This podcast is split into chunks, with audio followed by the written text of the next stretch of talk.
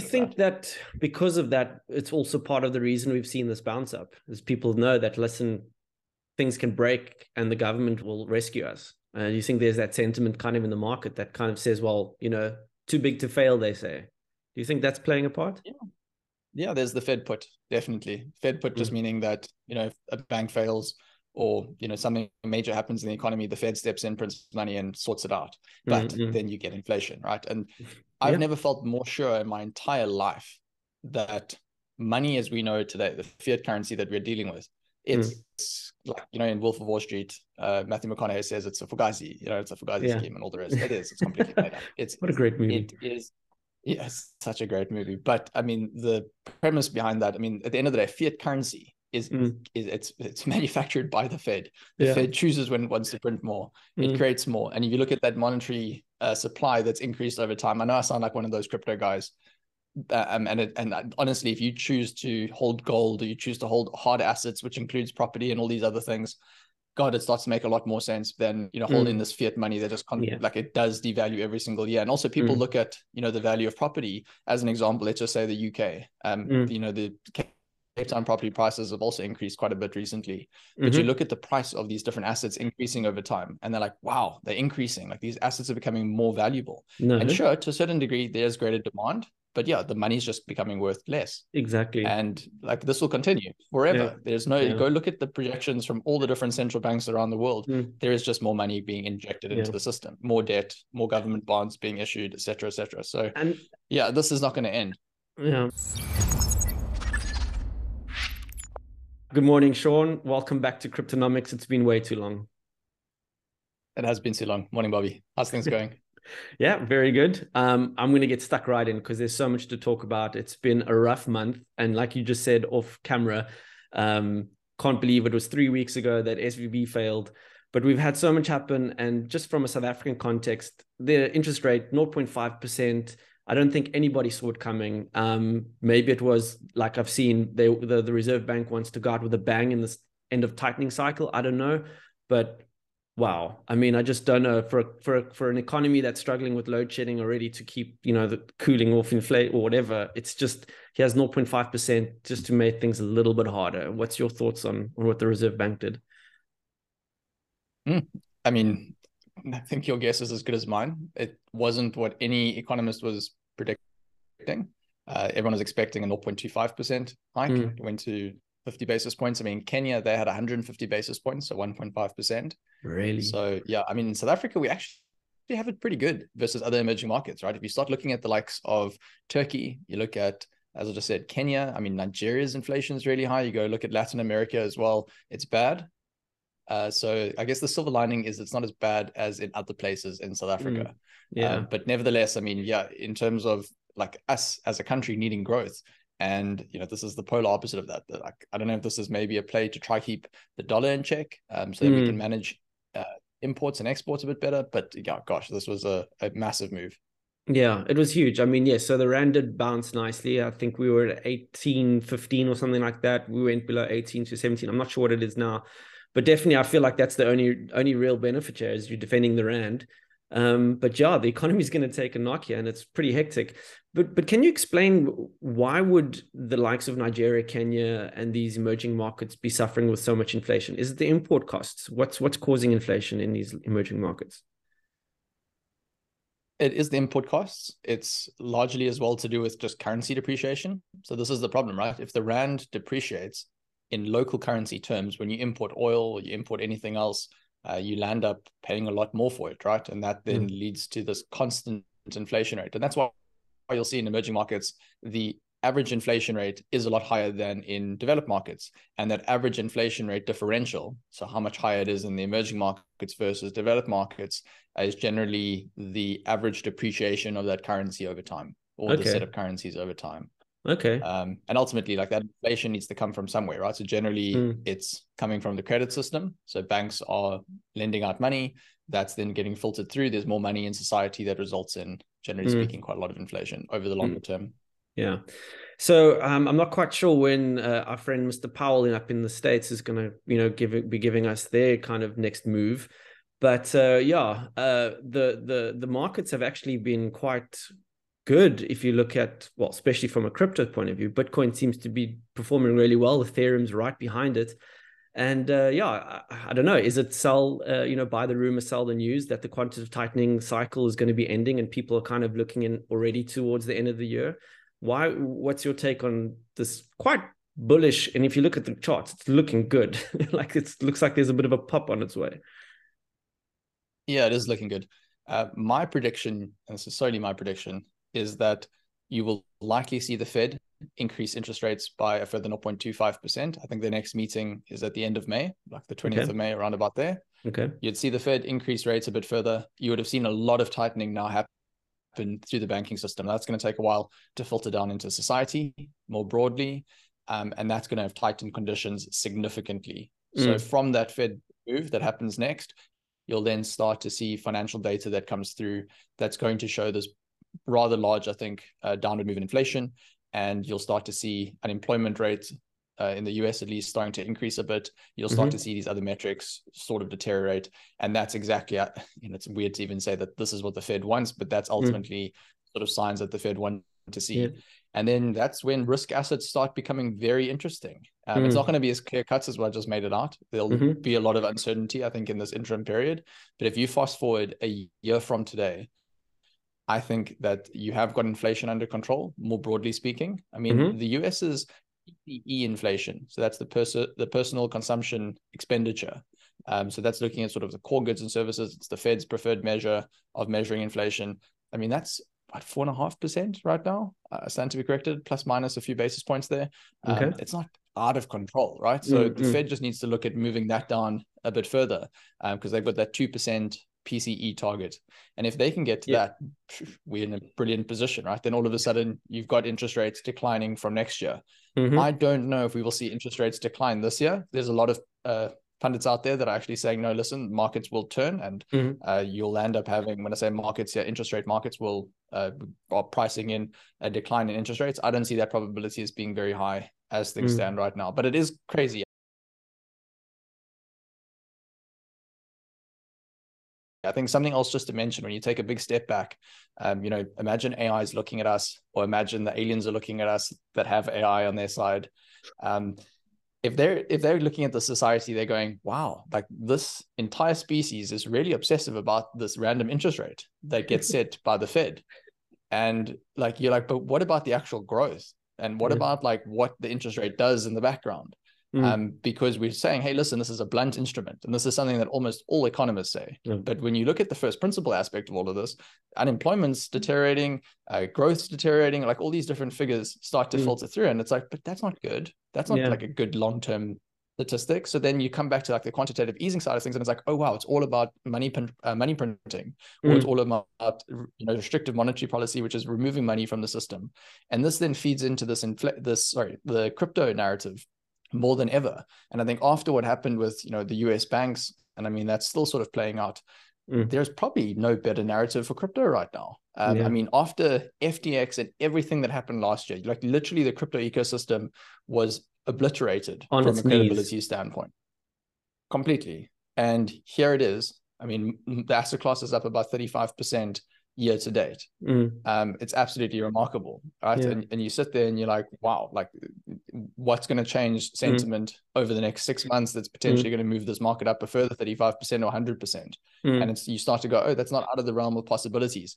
Three, four months ago, it was. So yeah, yeah there's some interesting uh, months ahead, that's for sure. Yeah, I think what, what always gets to me about the crypto markets is like you talk to people and I tell them, you know, I was buying crypto at $3,000, right? It's at almost thirty thousand dollars. But why? But then yet it has such a bad, uh, like sentiment. Everyone's so like, oh, but I'm like, but it was three thousand dollars if you bought and held for all these years. I mean, it just annoys me like this narrative that's that's surrounding it. But but here we go, right? So you bought up FTX, and I mean that was a disaster, and I think that was just malmanagement, corruption, or whatever else was happening there. I think it was a useful idiot at the wheel. Um, but then we've got SVB, which is a very very like like bank that founders startups have been using in Silicon Valley for years. Um, and they were just buying like with all these interest rate hikes, they couldn't um, keep up with the payments and the value of their bonds that they were buying. I mean, you're probably better to explain what was going on, but I mean, what a disaster there. and we saw a few banks that crumbled in it. We've had uh, Credit Suisse also on the verge of going under. So, just what's your take on all the banking crisis that's going on? Have we seen seen the end of it, or can do you think that there's still more to play here? Yeah, well, it's fascinating. I mean, you have regulators just discriminating, and I hate using this term; it drives me up the wall. But essentially, you've got regulators discriminating as to which industry they want to support. Um, that's the mm. honest facts, wow. right? So never thought about FTX like happened.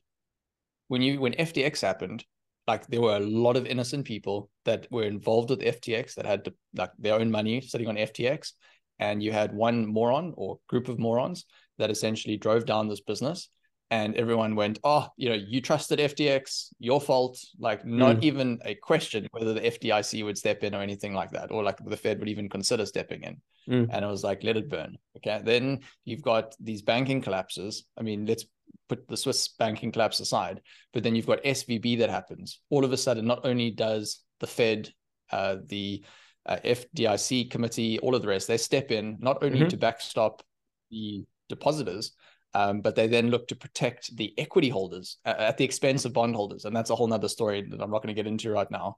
But it's like, whoa, like that's a little out of your mandate. Like, mm. why are you doing that? Oh, because it's systematic, it's systematically important.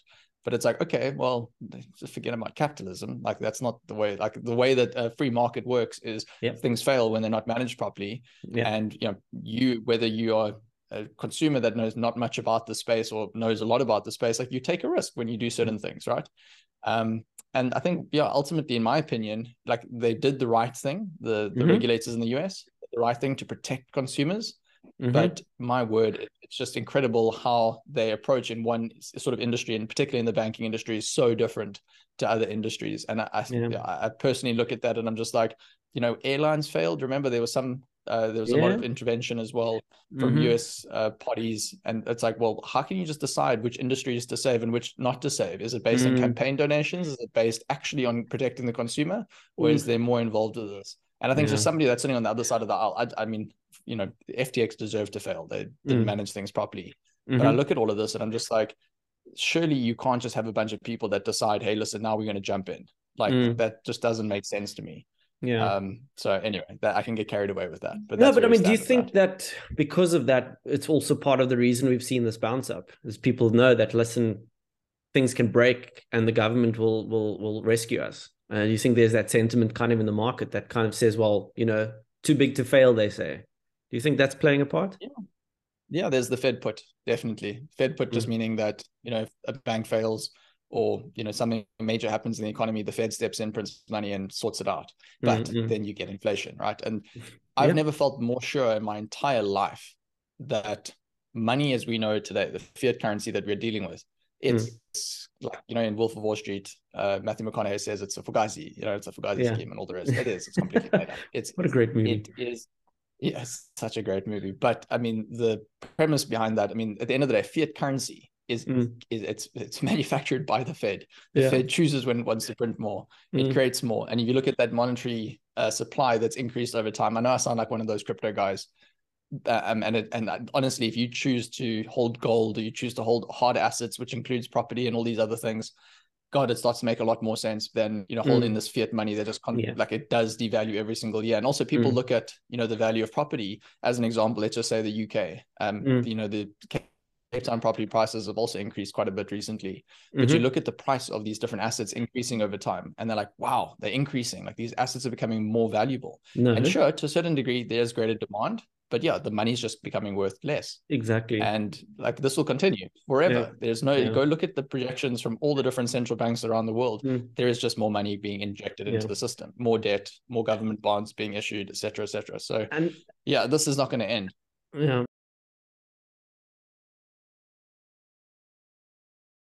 And that's the crazy thing. Exactly what you said. I always like to bring it back to like the South African perspective because the rand, like you, we started talking about depreciating against, you know, your bigger currencies, your dollars and euros and stuff like that. So you're getting like a double whammy of that, right? So your money is decreasing, and but also against other currencies, and it's just like, wow, we're getting double hit here. Hold on, what's an alternative? You know, and that's why I'm so bullish on on Bitcoin and, and the like. But I think what was really interesting about what happened with the, uh, SVB was the fact that um, Circle, which is the kind of the the people that that created USDC, which is a stable coin pegged to the dollar, they had all their funds locked up in in in this bank and or can't access it anymore. And we saw a depeg of the USDC, uh, yeah, USDC, and like after the Luna, uh, Luna, and all of that kind of chaos, everyone kind of panicked. Can you just tell us from a Revix point of view, because you guys had USDC, you had your vaults all in USDC, what was that experience like? And explain the move to move to Tether. Yeah, gosh. So USDC is meant to be the most regulated, if you can even say it's regulated, but ultimately it is, you know, governed by a trust company. Um, it's issued by Circle, which is this New York trust company. It's managed by the biggest players in the crypto space. It has attestation reports from the likes of Deloitte, so it is one for one backed, mm-hmm. and it is a dollar-based stablecoin where one USDC token is meant to be backed perfectly by one US dollar um, mm-hmm. or equivalent short-term security. And ultimately, yeah, three point I think it was three point three billion dollars was locked on SVB when it collapsed. Mm-hmm. If the FDIC didn't step in to protect uh, every single depositor, then you would have had about a nine percent, an eight to nine percent haircut on uh, USDC's total values. All of a sudden, each dollar that would have been in, issued through USDC would have been worth 92, 93 odd US cents based on actually the assets that, backed backing USDC. It. Now, this was yeah, and funny enough, this isn't a crypto. I mean, we know we're not exactly seeing all the headlines around this. I really do sound like a crypto head today, but you don't. You're not seeing all the headlines across newspapers going banking collapse causes stress mm. in hmm. crypto system. Like it's very seldom that way around. Yeah. But ultimately, that's exactly what happened, right? So a bank's collapse caused this cryptocurrency to depeg, and therefore caused this disruption in the crypto space. So as Revix, I mean, we actually we were looking to do this before because USD, I mean, while it's a fantastic stable coin, and I mean the fact that it regained its peg because the, FDI, mm. the FDIC stepped in and right. stored, you know, all deposits and etc. Um, but because they did that, you know, USDC is absolutely fine. It's back one for one. But we were making the decision in the background to move from USDC to USDT uh, simply because there's so much more liquidity in the market. If you go and you try you know, let's say sell five Bitcoins currently in South Africa for rands, like you've got a couple order books that you can go and trade against with the likes of Luno and VALR, etc. Mm-hmm. But you're going to slip a lot. You're going to essentially eat into those order books. There just isn't that much market liquidity, and that increases exponentially when you start looking at bigger order sizes.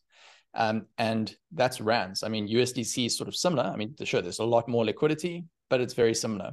Mm. So USDT just gives us a lot more flexibility and ultimately benefits the customer because the customer is able to go, okay, great, I've got more, uh, or I've got additional market depth when I'm engaging in any trades. I'm generally getting superior pricing. And sure, there's a lot of controversy around Tether as a stable mm. coin, mm-hmm. um, but I think more and more Tether's proving itself that it's actually the most resilient stablecoin out there. And the market's also saying this, right? I mean, the market's yeah. also saying, hey, listen, this is the largest stablecoin out there. It's gaining mm-hmm. market share versus BUSD, it's gaining market share versus USDC. And yeah, we just thought, hey, listen, it's time that we add this as an additional option on the Revix mm. platform. Yeah. So would you not bring back USDC? You're kind of saying Tether's our stablecoin of choice? So we've got both. Uh, we prefer USDT as things stand out now because of the uh, liquidity. Liquidity. Um, and yeah, I guess also, yeah, I guess also, I mean, USDC and I guess USDT as well, they're both on multiple chains, but mm-hmm. we are living in this world where, you know, if you send Tether, let's say on Tron's network, you pay very low fees. And there are some people that, you know, that's what they care about. So that's sort of what we're working towards. It's, well, okay, okay you know what stablecoin is on the most different networks uh, from from like a remittance or payment perspective and then also we sort of just going okay well we need liquidity in the market either we need to be able to execute with multiple stablecoins every single time and that means there's a liquidity risk for Revix because we need to make sure that we're owning those stablecoins at all times or mm-hmm. alternatively we just give the user the ability to execute with the most liquid stablecoin and mm. that's really the approach we've taken but i mean okay. we will review this over time i think ultimately we've made this change now. And you know three months time we'll look back and go okay what do customers think about this? We yeah. are constantly getting feedback from users and then we'll be able to to go from there. 100% i mean i think if i think just about the market in general the technology of, as it's growing you have to iterate right? You have to kind of look at it and i think that's that's a good sign for me um, for you guys is you know moving with the times that move so quickly right? I mean three weeks ago is a lifetime in what just happened. So yeah, I think you have to iterate on these things, whether it's you know from a financial point of view or from a technology or product point of view. You have to kind of look at how it's performing and then and then you know move accordingly. So, but I think the main thing, Sean, is the fact that we shouldn't wait so long to have another conversation around this because who knows what will happen, and we've got lots to cover. So, um, thanks so much for joining again, and I'll see you next time. Brilliant, Bobby. Thanks so much. Have a good rest of the week. You too. Cheers.